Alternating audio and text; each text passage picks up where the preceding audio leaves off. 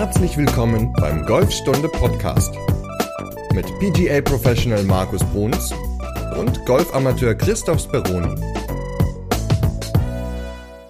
Matschige Böden und fünf Tipps für das Training im Winter.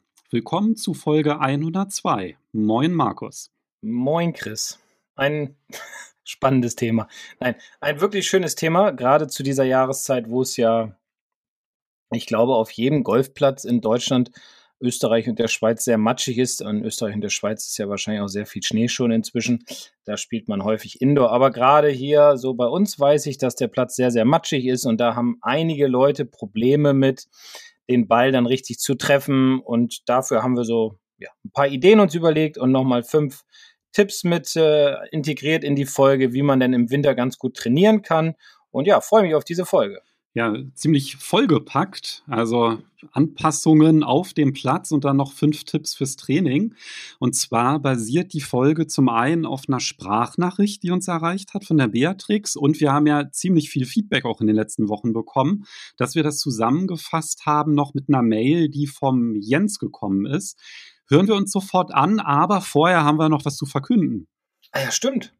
Wir hatten ja in Folge 99, ah, hatten wir, oder was, 99 oder 100 war es sogar, weiß ich gar nicht mehr, äh, ausge, ein, ein, ein Wettspiel oder ein Gewinnspiel aus, äh, ausgeschrieben und äh, wir haben einen Gewinner, ne? Genau. Und zwar gewonnen hat der Daniel aus Hamburg. Und zwar haben wir ja unter allen Podcast-Themenvorschlägen, die bei uns eingegangen sind, haben wir gesagt, verlosen wir eine schicke Reisetasche von Callaway. Genau, eine kleine Reisetasche so für eine Nacht oder vielleicht auch zwei Nächte. Und die bekommt jetzt der Daniel aus Hamburg und die werde ich ihm dann natürlich zuschicken. Und er hatte das Thema dominante Hand mit erwähnt und darüber werden wir natürlich auch dann demnächst eine Folge machen. Ja, ist auch ganz schön spannend, ne, Markus? Alle Themen sind spannend, weißt du doch. Alle Themen Perfekt. sind spannend. Dann wird es ja. ja. nie langweilig. Nein, nein. Dann würde ich vorschlagen, dass wir dann auch gleich mit dem Thema dieser Folge starten können. Also auf jeden Fall erstmal herzlichen Glückwunsch an Daniel. Und dann schlage ich vor, dass wir uns die Sprachnachricht von der Beatrix anhören. Sehr gerne. Hallo Markus und hallo Christoph. In Folge 48 habt ihr darüber gesprochen, welche Änderungen im Winter vorzunehmen sind. Nun habe ich eine technische Frage. Welche Änderungen brauche ich im Setup oder im sonstigen Schwung, um so zu scoren wie im Winter? Abgesehen von den ein, zwei Schlägerlängen, die ich mehr brauche. Habt ihr da noch besondere Hinweise? Vielen Dank und viele Grüße, Beatrix.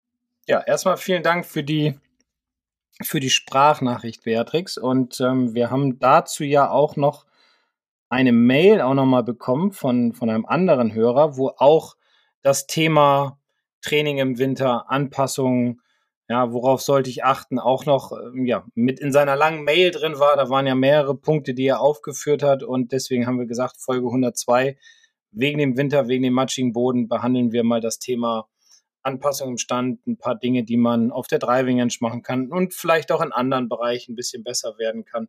Und deswegen heute mal dieses Thema von der Beatrix. Genau, die Mail, die kam noch, die ergänzende Mail mit den Trainingstipps für die Driving Range beziehungsweise das Training im Winter kam vom Jens aus der Nähe von Hannover. Der hat uns natürlich auch zu unserer hundertsten Folge gratuliert und hat auch geschrieben, frei nach Oliver Kahn weiter, immer weiter. Also das werden wir auf jeden Fall tun. Aber lass uns doch mal anfangen mit der Frage von der Beatrix. Die hat ja gefragt, so im Winter scoren wie im Sommer. Ist das eigentlich möglich? Ja, also klar, wenn man Sommergrüns hat, dann definitiv. Wobei man, also ich kenne es von uns jetzt oder auch von einigen anderen Plätzen, klar, es gibt keine Turniere im Winter, die jetzt vorgabewirksam sind. Da geht es ja rein darum, mit, mit Freunden zu spielen am Wochenende, weil in der Woche ist es ja auch früh dunkel oder halt äh, alleine mal über die Runde zu gehen. Und ich glaube, der Gedanke von der Beatrix war jetzt eher so, wie treffe ich den Ball besser? Wie, wie fliegt mein Ball trotzdem gut? Ja, auch aufgrund des matschigen Bodens und der Kälte, die jetzt natürlich da ist. Und sie hat es ja auch schon, eine Sache hat sie auch schon erwähnt, dass man ein bis zwei Schläger mehr nehmen sollte. Also ein Schläger definitiv mehr, weil die Luft ist natürlich wesentlich kälter und feuchter. Das heißt, der Ball wird nicht so schön getragen wie bei warmer Luft, wie bei ungefähr 18 bis 20 Grad, so in dem Bereich. Deswegen, also das ist schon mal der erste Tipp im Winter, immer einen Schläger mehr nehmen für, für die Distanz und ähm, dann sollte es auch mit einem guten Score, zumindestens was das betrifft, schon mal klappen.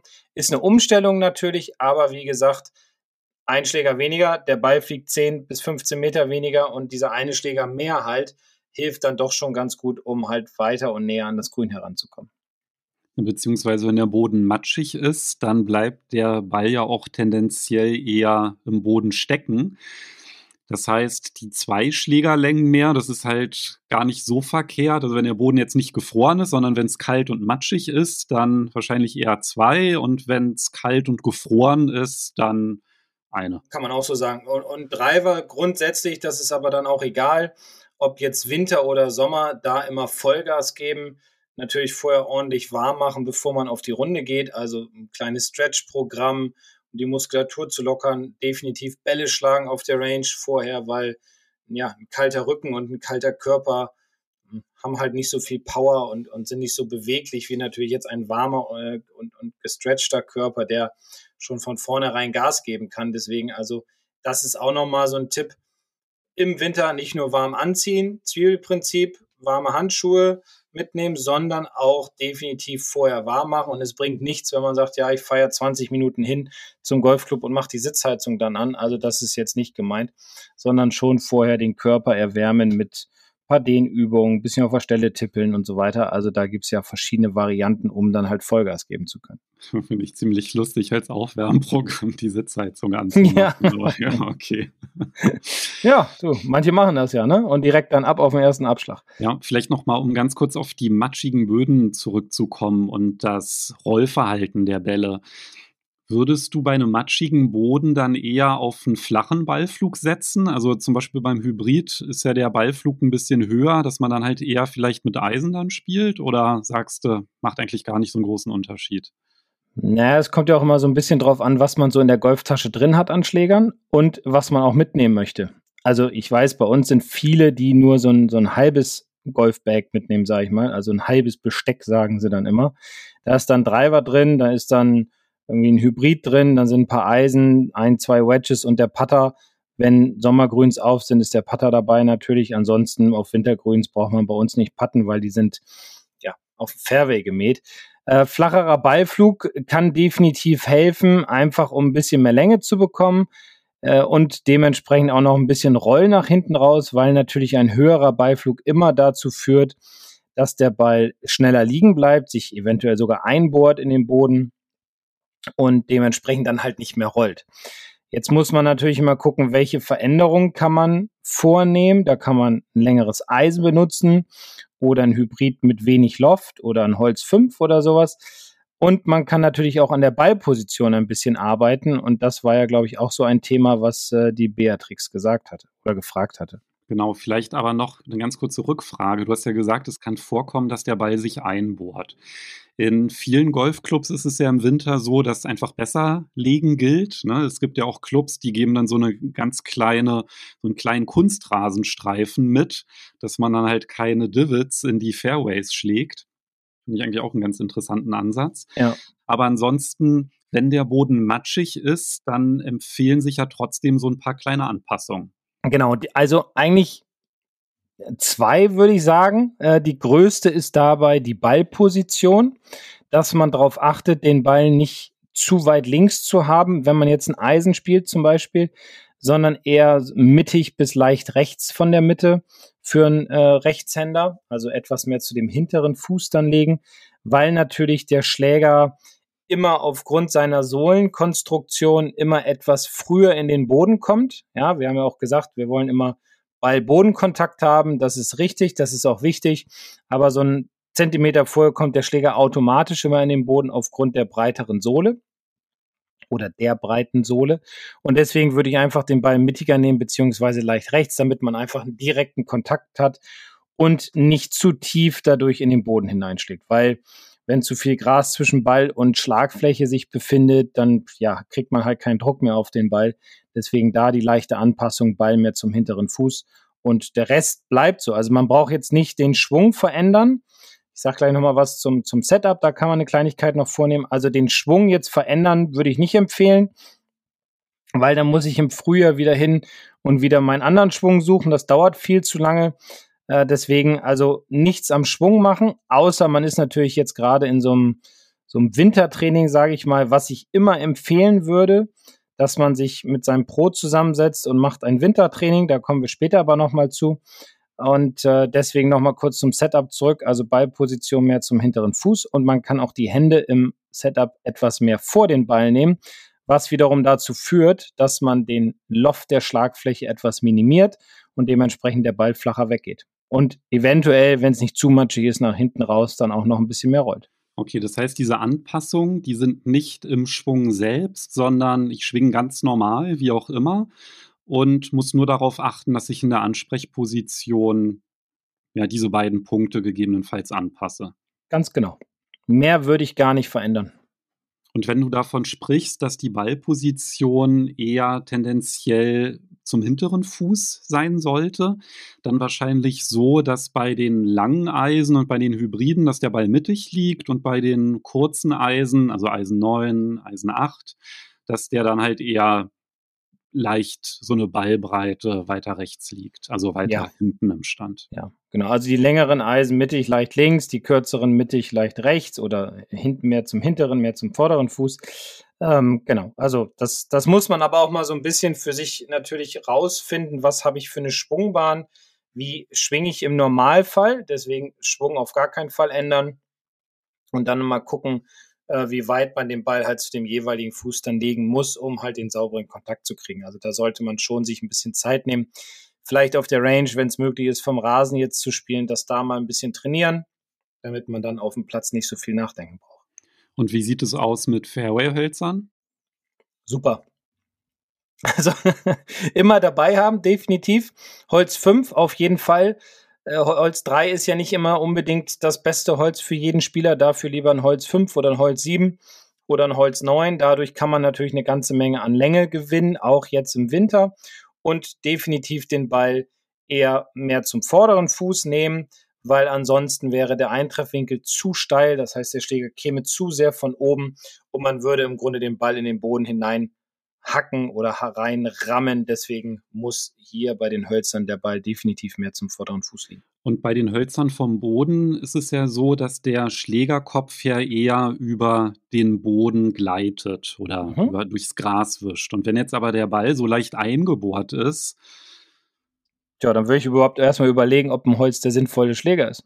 Okay, weil genau darauf wollte ich hinaus. Das gilt, gilt halt generell. Ne? Also nur weil er halt auf dem Fairway liegt, heißt das nicht, immer automatisch, okay, kann man mit dem Holz jetzt super spielen. Es ist ja dann so ein bisschen ähnlich, als wenn der Ball im Divid liegen würde. Da würde man jetzt auch nicht unbedingt mit dem Fairway-Holz schlagen.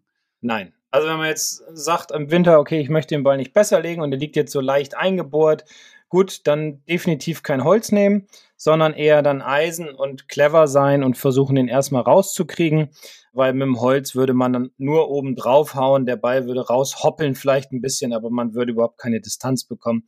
Deswegen da bitte mit dem Eisen genauso wie im Sommer aus einem Divid heraus da auch bitte nur mit dem Eisen spielen.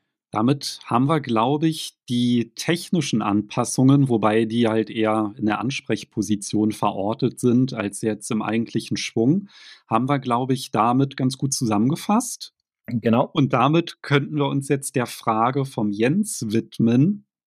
Welche Tipps gibt es denn so, um im Winter sinnvoll zu trainieren?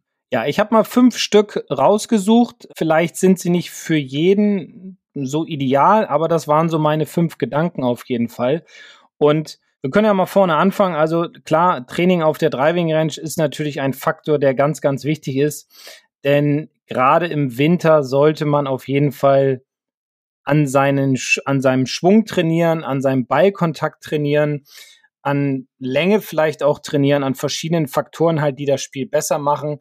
Denn wenn ich jetzt im November, also jetzt ja Dezember, klar, aber stellen wir uns mal vor, wir hätten im November angefangen, dann hätte ich November, Dezember, Januar, Februar, März Zeit, also fünf Monate, um mich vorzubereiten auf die Saison.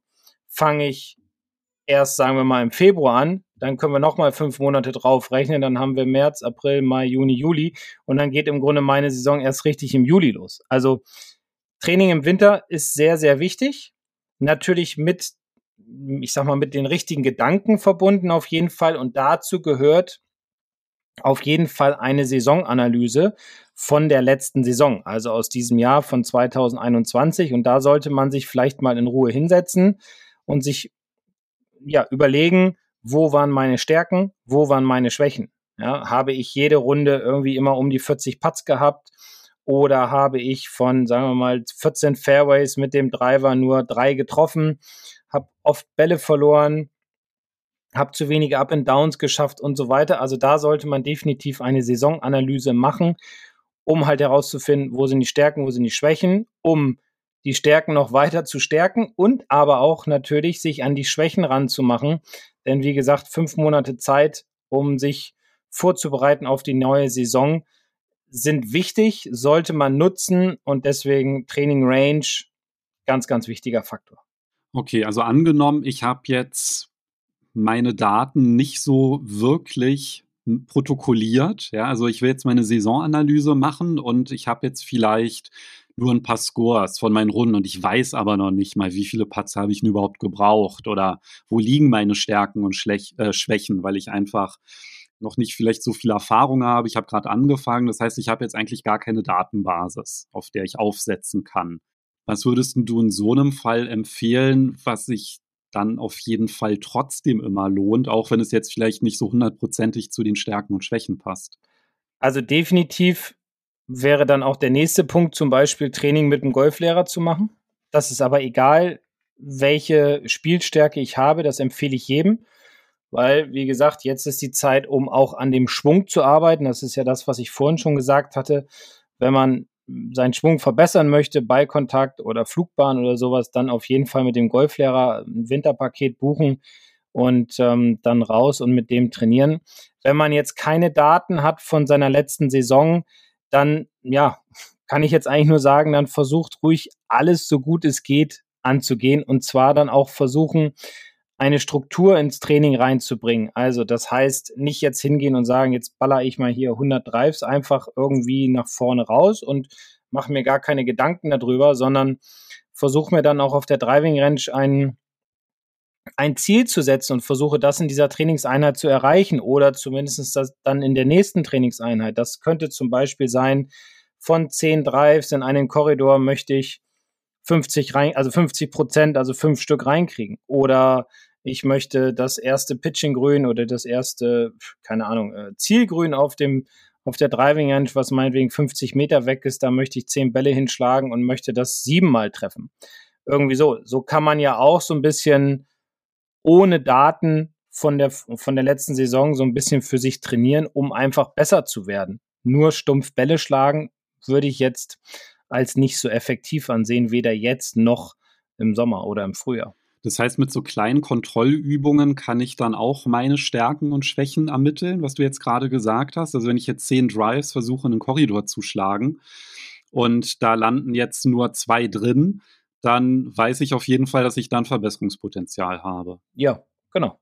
Also das ist ja relativ, relativ gut zu trainieren auf der Range. Man muss dann halt so ein bisschen Fantasie mitbringen, wenn man jetzt nicht unbedingt die, die Range hat, wo Flöcke stehen oder sonstige Dinge dann ja einfach versuchen, sich ein Bild zu machen und äh, das dann zu trainieren, ja. Und es hilft. Also klar, man kriegt viel, viel mehr Selbstvertrauen dann auf dem Platz, weil man einfach vor seinem inneren Auge äh, diese oder das trainiert hat und das innere Auge hilft einem, ja, das immer wieder abzuspulen dann auf, auch auf dem Platz. Du hast ja jetzt gerade gesagt, den Drive in einen Korridor zu schlagen. Was wären denn noch so ganz gute Tests, die man machen könnte? Schläge ab 100 Meter. also Drives im Winter äh, und Schläge ab 100 Meter. Putten zu Hause, wenn das Puttinggrün nicht offen ist, definitiv eine Puttmatte besorgen, aber die Schläge ab 100 Meter und weniger, da entscheidet sich natürlich immer das Spiel. Klar, Drive ist wichtig, der muss lang und gerade sein oder zumindest lang auf jeden Fall erstmal.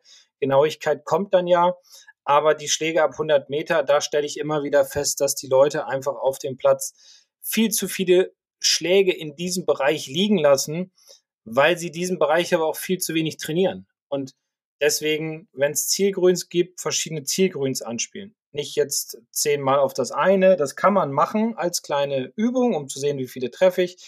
Aber zum Beispiel kann man sagen, den ersten Steig auf die 50er, 60er, 70er, 80er, so immer einen nach dem anderen hinschlagen. Auf diese Zielgrüns kommt auf die Range natürlich drauf an, klar. Und dann kriegt man dafür ja auch ein Längengefühl. Und das ist ja der wichtige Faktor, dass wir dann im Frühjahr halt wissen, okay, ich habe 80 Meter zur Fahne oder 75 oder sowas, dann, dann weiß ich, okay, Automatismus für 80 Meter, die und die Bewegung, los geht's. Und dann brauche ich mir gar keine Gedanken mehr machen. Aber man muss es halt strukturiert auf dem Platt, auf der Range trainieren und am besten jetzt sofort anfangen, wenn man noch nicht angefangen hat. Okay, also meinst du mit den Schlägen ab 100 Meter die Schläge unter 100 Meter? Ja, ja, genau. Okay, also genau. von 100 bis zur Fahne. So. Weil was würdest du da so als Abstufung empfehlen? Also angenommen, ja, ich habe jetzt Handicap 54 oder vielleicht noch sogar noch gar keins, ja, und ich habe weiß jetzt gar nicht genau, wo ich stehe. Was wähle ich da? 30 Meter, 70 Meter und 100 Meter so als Abstufung? Oder würdest du das noch feiner empfehlen? Also wenn ich in dem Bereich bin, dann komme ich jetzt noch mal kurz auf das andere zurück. Definitiv Training mit dem Pro nehmen, um besser zu werden. Und der gibt dann wiederum Aufgaben, die man dann halt machen soll, wenn man diese Aufgaben gut erfüllt oder sagt, ich möchte mal was anderes machen und ich bin jetzt Anfänger oder, oder habe jetzt erst zwei Turniere gespielt oder so, bin irgendwo im 40er Handicap-Bereich, dann würde ich auf jeden Fall empfehlen, Schläge, ja, 30, ich würde 30, 60, 90 machen. Weil das sind so Distanzen, die man sehr, sehr oft auf dem Platz hat. Also gerade wenn man noch nicht ein volles Equipment zum Beispiel zur Verfügung hat, kommen diese Distanzen, so ist meine Erfahrung wieder, sehr oft vor und daran scheitern, so blöd das jetzt klingt, viele von diesen Distanzen einen Schlag aufs Grün zu machen und dann zwei Putts oder zumindest aus 90 Metern den Ball so nah ans Grün zu kriegen, dass man putten kann oder einen kleinen Chip nur noch hat oder sowas. Deswegen 30, 60, 90 würde ich schon sagen, sind eigentlich ganz gute Distanzen für den Handicap-Bereich. Und was ist da so ein Toleranzbereich, dass man sagt, ja, da habe ich ungefähr die Distanz gespielt, so plus minus 10 Meter? Ich würde mal 10 Prozent sagen. Du meinst, wann, wenn, wenn ich an die Fahne schlage aus der jeweiligen Distanz? Na, du hast ja gerade davon gesprochen, sich ein Ziel auf der Driving Range zu ja. setzen und das zu erreichen. Und jetzt ist es ja relativ schwierig, einen Ball genau auf 30 Meter zu spielen oder genau auf 60. Aber dann sagst ja. du, dann sind es halt bei 30 Meter plus minus drei Meter, was ja, ja. schon relativ eng ist, ne, als Zielkorridor. Und Na gut. Aber ist ja auch eine kleine Bewegung. Man kann, man kann, man muss ihn ja nicht hoch hinspielen als Pitch, ne, sondern man kann ihn ja auch flach hinrollen lassen, einfach mal ein bisschen probieren. Und ich fahre eigentlich immer gut mit dieser 10%-Regel bei, bei sehr, sehr vielen Leuten. Vor allem gerade so ab 90 Meter sind das ja neun Meter zu jeder Seite. Also das ist ja schon eine ganze Menge, ne? Ja, ja, klar. Und da hat man ja ein Ziel und eine Aufgabe. Also Genau, das heißt, wenn ich dann so auf 90 Meter spiele, dann ist alles zwischen 81 und 99, dann kann man ja auch noch aufrunden, ja. ja. Und dann kann man ja dann halt entscheiden, wenn ich jetzt so zehn Bälle spiele, wie viele sollte ich ungefähr da reintreffen? So Erfolgsquote? Ich würde klein anfangen. Sieben, so, ne? Ja, ich würde erstmal langsam anfangen und mich dann immer ein bisschen mehr steigern. Also nicht gleich am Anfang das Ziel zu hoch setzen, so auf 8, 9 oder so, sondern ich würde vielleicht bei 4, 5 anfangen ja, nee, das habe ich verstanden. Ich meinte jetzt eigentlich dann zu sagen, hey, das kann ich eigentlich ganz gut, deswegen muss ich jetzt nicht zum Pro, weil wir haben ja ah. von Stärken und Schwächen gesprochen. Okay, also wenn ich jetzt zehn Bälle schlage und, weiß ich, sechs, mindestens sechs landen im Zielbereich, dann ist das ja eigentlich eine ganz okay Quote. Das ist eine super, super Quote dann, ja, klar. Sogar super. Also sechs, sieben Bälle aus 90 Metern mit Handicap 54 in den 9 Meter Bereich oder den 10 Prozent Bereich finde ich gut, weil es kommt ja immer mal ein Fetter vor, dann kommt ein Getoppter vor oder mal an der Spitze oder so. Also ja, das ist schon, ja, ist schon eine Hausnummer, wenn man das schafft. Finde ich gut. Ja, ich glaube, das ist halt auch nochmal so ganz wichtig, dass man sich vielleicht nicht nur anguckt, wie viele sind drin gelandet in dem Bereich, sondern was passiert mit meinen schlechten Bällen angenommen, ja, ich schaffe jetzt nur vier in den Bereich und die sechs anderen, die waren halt alle, weiß ich, fünf Meter zu kurz oder so, dann würde man halt sagen, hey, das ist ja eine Top-Leistung. Ne? Und deswegen glaube ich, ist immer ganz interessant, sich auch die Streuung anzugucken der schlechten Bälle. Was passiert denn dann? Also du hast jetzt gerade von den Getoppten gesprochen, ja, die dann übers Ziel hinausschießen oder hab dann fünf sind drin, fünf sind Luftschläge, dann auf jeden Fall zum Pro, ne? Weil die schlechten ja. Schläge, die sind dann halt nicht brauchbar. Und ich glaube, das ist dann halt auch immer so ganz wichtig, dass man halt, wir hatten ja auch in der letzten Folge so über Training und Talent gesprochen, so mit der Erwartungshaltung. Ich glaube, das ist halt auch nochmal ganz wichtig, dass man sich einfach vor Augen hält, Golf ist eine Präzisionssportart, ja, und da ist einfach eine gewisse Fehlertoleranz gehört dazu. Und wenn man schlechte, brauchbare Schläge hat, dann kommt man ja auch ganz gut über die Runde. Ja, klar, definitiv. Also man kann das ja auch wieder wettmachen dann beim, beim nächsten Schlag, ne? Also, aber es ist schon richtig, wie du gesagt hast, ich muss halt gucken, wo liegen meine Stärken, wo liegen meine Schwächen. Wenn ich jetzt bei 60 oder 90 Metern oder auch bei 30 Metern halt nicht so viele reinkriege, wo sind die Bälle dann hingegangen? Waren sie alle zu lang, weil ich sie getoppt habe? Waren sie alle zu kurz, weil ich sie gefettet habe oder nach rechts, weil an der Spitze oder sonstiges? Ähm, das ist schon ganz wichtig, da auch eigene Beobachtungen anzustellen, um dann, und das ist ja auch im Grunde der zweite Punkt dann im Winter schon, äh, mit dem eigenen Pro dann an diesen, ja, an diesen Fehlern zu arbeiten, dass die halt weniger werden. Und ich persönlich finde es immer gut, wenn ein Schüler zu mir kommt und sagt, okay, oder wenn ich ihn frage, Mensch, was hast du denn jetzt gearbeitet? Hast du die Hausaufgabe gemacht? Und wie war dann so das Ergebnis? Und er, er sagt, ja, es war okay. Es hätte besser sein können, aber ich hatte von zehn Bällen auf, auf 60 Metern hatte ich vier getoppte. Was können wir da tun? Und das ist dann etwas, woran man arbeiten kann und äh, auch als Pro sagt, cool, der hat seine Sachen gemacht, der hat Bock und äh, ja, jetzt können wir an den getoppten Bällen arbeiten, dass die halt weniger werden. Und dann macht man halt eine Analyse. Ja, das klingt auf jeden Fall nach einer sinnvollen Vorgehensweise. Und wenn jetzt unsere Hörerinnen und Hörer auf die Range gehen und sich so ein paar kleine Aufgaben stellen, um ihre Stärken und Schwächen so ein bisschen zu identifizieren, dann haben wir jetzt ja für das kurze Spiel oder das kürzere Spiel, sagen wir mal so, drei sinnvolle Aufgaben, also 30 Meter, 60 Meter und 90 Meter. Mit dieser 10% Toleranz nach oben und unten versuchen jeweils 10 Bälle auf diese Distanz zu spielen und dann halt mal so zu gucken, wie ist die Streuung der schlechten Bällen. Dann hast du ja davon gesprochen, bei den Langschlägen in einen Zielkorridor zu spielen wie breit darf der ungefähr so sein? Also, dass man da dann wieder von einer Erfolgsquote sprechen kann? Kommt ja auch ein bisschen drauf an, wie weit man so schlägt. Also, die meisten schlagen ja mit dem Driver so um die, ich sag mal, zwischen 150 und 180 Meter. Also, da würde ich auch so, die, dann, dann würde ich einfach auch immer sagen, 15 Meter rechts, 15 Meter links, so bei 150 oder 18 Meter links, 18 Meter rechts bei 180, irgendwie so auch in diesen Bereich reingehen es wird irgendwann alles ein bisschen enger werden. Am Anfang ist es natürlich immer noch ein bisschen gestreut und 18 Meter links, 18 Meter rechts klingt jetzt, klingt jetzt viel, aber dann liegt der Ball auf jeden Fall noch irgendwie im, im Semiraff und dann ist er ja auch immer noch spielbar. Man kann das ja auch ein bisschen enger machen oder noch ein bisschen breiter, aber so auch da würde ich so Richtung diesen 10 Prozent halt gehen. Also da merkt man dann eigentlich schon, dass es auch wichtig ist, auf einer Driving Range zu trainieren, auf der es einfach Ziele gibt, optische Markierungen, zur Not auch einen Golflaser einfach mal mitnehmen, um dann halt so die Abweichung nach links oder rechts zu messen, ja, dass man da halt so ein bisschen sehen kann, wie weit sind da Ziele entfernt, die jetzt vielleicht nicht gerade zur Matte sind, sondern halt irgendwie schräg positioniert sind. Und das sind eigentlich schon ganz gute Tipps, denke ich, um im Winter da sinnvoll zu trainieren. Eine Sache noch zum Training, was ja immer so ein eigenes Bedürfnis ist, oder zwei sind es. Einmal so eine eigene Routine entwickeln. Also Training, haben wir auch schon ein paar Mal drüber gesprochen, auf der Range nicht die Bälle einfach auskippen, sondern den Ballkorb irgendwie zwei, drei Meter entfernt hinstellen, immer nur einen Ball holen, seine komplette Routine durchlaufen, damit auch das automatisiert wird für den Golfplatz. Und Rhythmus ist auch ein ganz, ganz wichtiger Faktor einfach mal sagen, ich schlage jetzt mal 10 Drives mit 40 Prozent, 50 Prozent, 60 Prozent und dann zum Schluss vielleicht nochmal Vollgas geben, aber erstmal klein anfangen oder langsam anfangen, um einfach diesen Rhythmus zu bekommen, diese Gleichmäßigkeit in der Bewegung.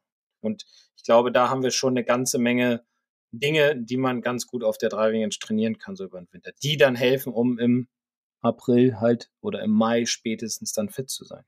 Ja, eine andere schöne Übung ist ja auch noch, um den Ballkontakt zu überprüfen. Ich glaube, die haben wir auch immer regelmäßig in irgendwelchen Folgen mit dabei, würde ich aber auch gerne nochmal wiederholen.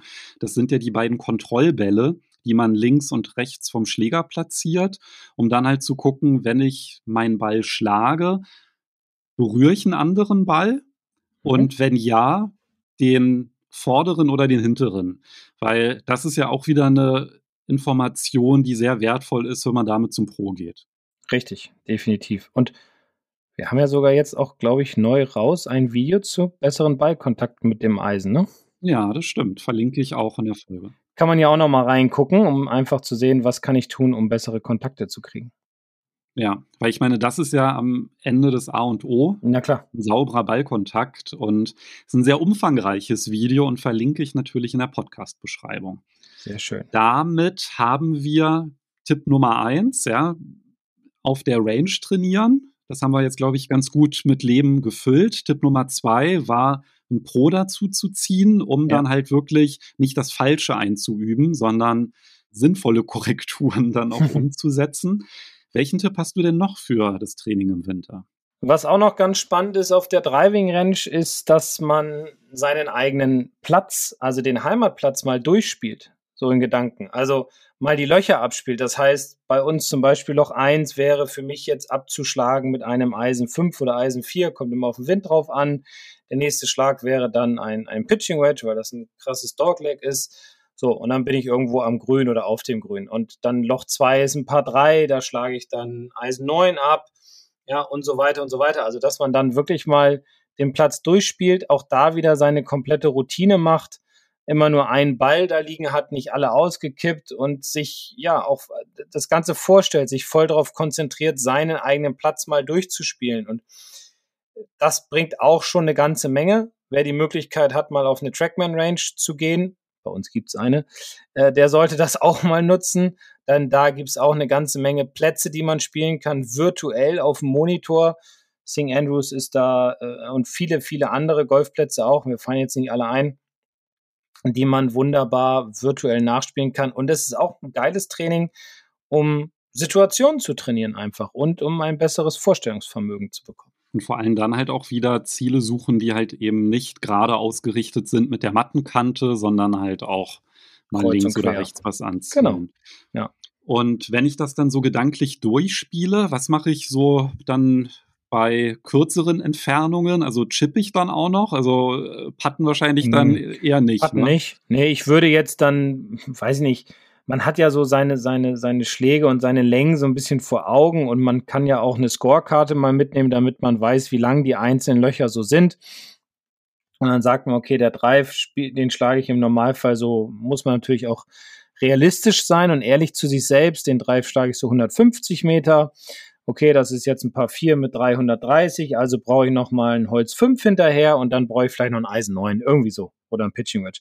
Und dann sollte man das auch einfach mal so nachspielen. Und wenn man sagt, okay, ich liege immer an Loch 1 oder an Loch 2, 20 Meter vor dem Grün und muss dann immer so reinchippen, dann chippe ich einfach nochmal einen 20 Meter Schlag. Das alles kann man noch machen. Man hat ja Zeit und man will ja auch lernen und äh, dementsprechend würde ich das ruhig empfehlen, so gut es geht, nachzustellen. Patten ist natürlich schwierig, ist klar, aber ja, alles andere sollte eigentlich machbar sein. Markus, jetzt ist es passiert. Wir haben was vergessen. Und zwar, als du von der Scorekarte gesprochen hast bei der virtuellen Runde oder die ich mir so im Kopf vorstelle, auf der Driving Range, wenn man diese ganzen Übungen macht und auswertet, ne, wie viele Schläge habe ich denn in den Zielkorridor gespielt, wie waren die Abweichungen, immer die Ergebnisse protokollieren, ganz, ganz wichtig. Ach, also so ein stimmt. Trainingstagebuch ist natürlich auch nochmal so ein Punkt, der extrem wichtig ist, um dann halt auch einfach Fortschritte zu analysieren oder letztendlich auch zu sehen, wo man gerade steht. Sehr guter Einwand. Kleines Büchlein mitnehmen, aufschreiben, was war gut, was war schlecht, wie waren meine Ergebnisse, hilft definitiv, um besser zu werden. Oder das Ganze digital machen. Ja, genau. Dazu kann man natürlich auch einen Launch-Monitor verwenden. Das wäre nämlich Tipp Nummer vier dass man sagt, ich äh, lasse mir mal zu Weihnachten einen kleinen portablen Launch-Monitor schenken. Auch darüber haben wir einige Videos gedreht, haben ja so ein bisschen das Ganze oder alle mal ausprobiert, die wir so bekommen haben. Und ähm, sind auch einige empfehlenswert dabei oder zu empfehlen und helfen auch definitiv Länge zu trainieren. Da sind Spiele teilweise dabei für kurze Schläge, für lange Schläge ich glaube, auf Apps wird dann auch einiges gespeichert an Daten. Also das ist auch nochmal ein, eine ganz gute Sache, die in meinen Augen immer mehr wird, dass die Leute sich diese kleinen Launch-Monitore zulegen und dann halt damit konstruktiv auf der Range trainieren können. Ist ja auch nochmal ganz relevant, um die eigenen Schlaglängen zu ermitteln. Also wenn es jetzt nicht nur um den Korridor geht oder die Entfernung mit plus minus 10 Prozent, sondern halt auch einfach so zu sehen, wie weit fliegen denn die Bälle im Schnitt. Also wenn ich jetzt 20 Bälle mit dem Eisen 7 schlage, auch wenn man jetzt sagt, naja, ähm, muss jetzt nicht unbedingt hintereinander sein, ich kann auch die Schläger wechseln, dass ich dann halt einfach mit dem Launch Monitor genau sehen kann, von den 20 Bällen, die ich heute mit einem Eisen 7 geschlagen habe, war meine Streuung wie folgt. Und das mhm. ist natürlich auch eine sehr wertvolle Information. Auf jeden Fall. Ja, also Klar, ist es immer so, sie kosten, kosten ein bisschen was, aber auf der anderen Seite, wer richtig Lust hat und besser werden will, der kommt irgendwann um, um einen Launch-Monitor halt nicht mehr rum. Und deswegen guckt euch gerne nochmal die YouTube-Videos dazu an. Das äh, könnte eventuell helfen bei der Kaufentscheidung. Also preislich geht es ja sogar. Ne? Also ich meine, unter 600 Euro kosten ja. die Amateurmodelle und die sind ja erstaunlich präzise. Und gerade jetzt mit den ganzen Trainingsspielen, die auch einige haben und dieser Protokollfunktion und der Auswertung, ist das ja schon ein ziemlich rundes Paket.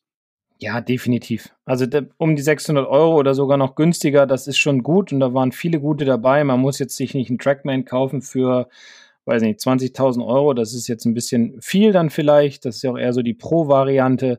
Aber die kleinen portablen, die sind schon sehr, sehr gut. Da verlinke ich auch nochmal den großen Testbericht mit dem Vergleich der verschiedenen Launch-Monitore. Welche konnten wir denn da empfehlen? Also glaube, Platzhirsch ist mittlerweile von Garmin der R10. Den mm, kann man ja. allerdings momentan relativ schwierig bekommen. Der ist halt ständig ausverkauft. Ich glaube, erst wieder ab Mitte Januar sind welche erhältlich oder vorbestellt. Ich habe ich hab ja den R10. Ich benutze aber trotzdem momentan immer noch den ESB One, obwohl die App deutlich schlechter ist, also gerade so, wenn es um Trainingsprotokoll und Spiele geht und virtuellen Platzspielen, ist halt der R10 super, aber der ESB One, der hat halt ein Display, ein integriertes. Und gerade wenn man Handschuhe anhat, finde ich das halt echt nervig, dann immer die auszuziehen und im Winter dann auf dem Smartphone dann rumzu huddeln, damit man dann irgendwie die Daten sieht. Und deswegen finde ich das eigentlich immer sehr komfortabel, dass man das dann halt sofort sieht. Deswegen benutze ich gerade noch den ESP One und ansonsten ist halt auch von Mivo, nee, von Flightscope, der Mivo, sehr mhm. empfehlenswert. Und welcher auch noch sehr gut war, war der Rhapsodo, ne? Genau. Das sind eigentlich so die vier, die man definitiv, ja, sich äh, zulegen sollte. Ein von denen, wenn man, wie gesagt, besser werden will, weil die speichern alle Daten, man kann sich das angucken, aber ich glaube beim ESP One, da soll es auch eine neue App geben demnächst, oder? War das nicht irgendwie so? Ja, da hatte ich ja schon von erzählt, die war leider nicht ganz so toll, wie ich mir die das erhofft genau. hatte. Die gibt es ja. schon, ja. Ja, ja. Sonst irgendwo auf die Liste setzen lassen für den Garmin R10, den fand ich persönlich sehr gut, oder den Rhapsodo, das waren so meine Favoriten.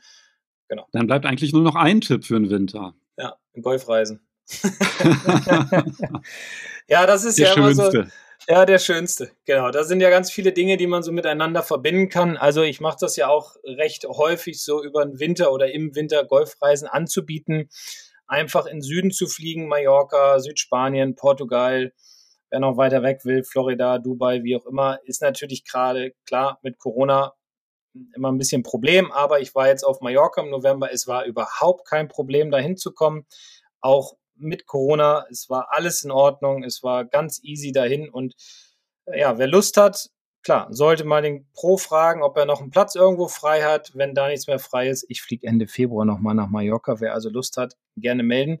Ist immer sinnvoll, denn es sind äh, fünf, sechs Tage dann vor Ort mit Golf spielen, mit Training, also 18 Löcher spielen, mit Training morgens, mit in einer Gruppe zusammen, wo man unter Gleichgesinnten ist und sich viel über Golf unterhält und viele andere nette Menschen kennenlernt. Aber vor allem, das ist bei mir immer sehr stark so im Programm drin, viel, viel kurzes Spiel. Und bis jetzt hat, haben die meisten davon immer sehr, sehr gut profitiert, die Saison über, gerade dann, wenn sie am Anfang der Saison eine Reise gemacht haben. Also ich glaube, der Tipp, der hat mir bisher am besten gefallen.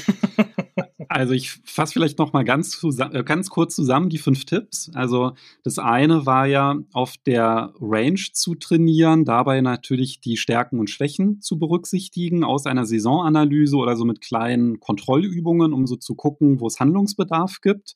Wenn es Handlungsbedarf in der Technik gibt, dann auf jeden Fall Tipp Nummer zwei mit dem Pro trainieren.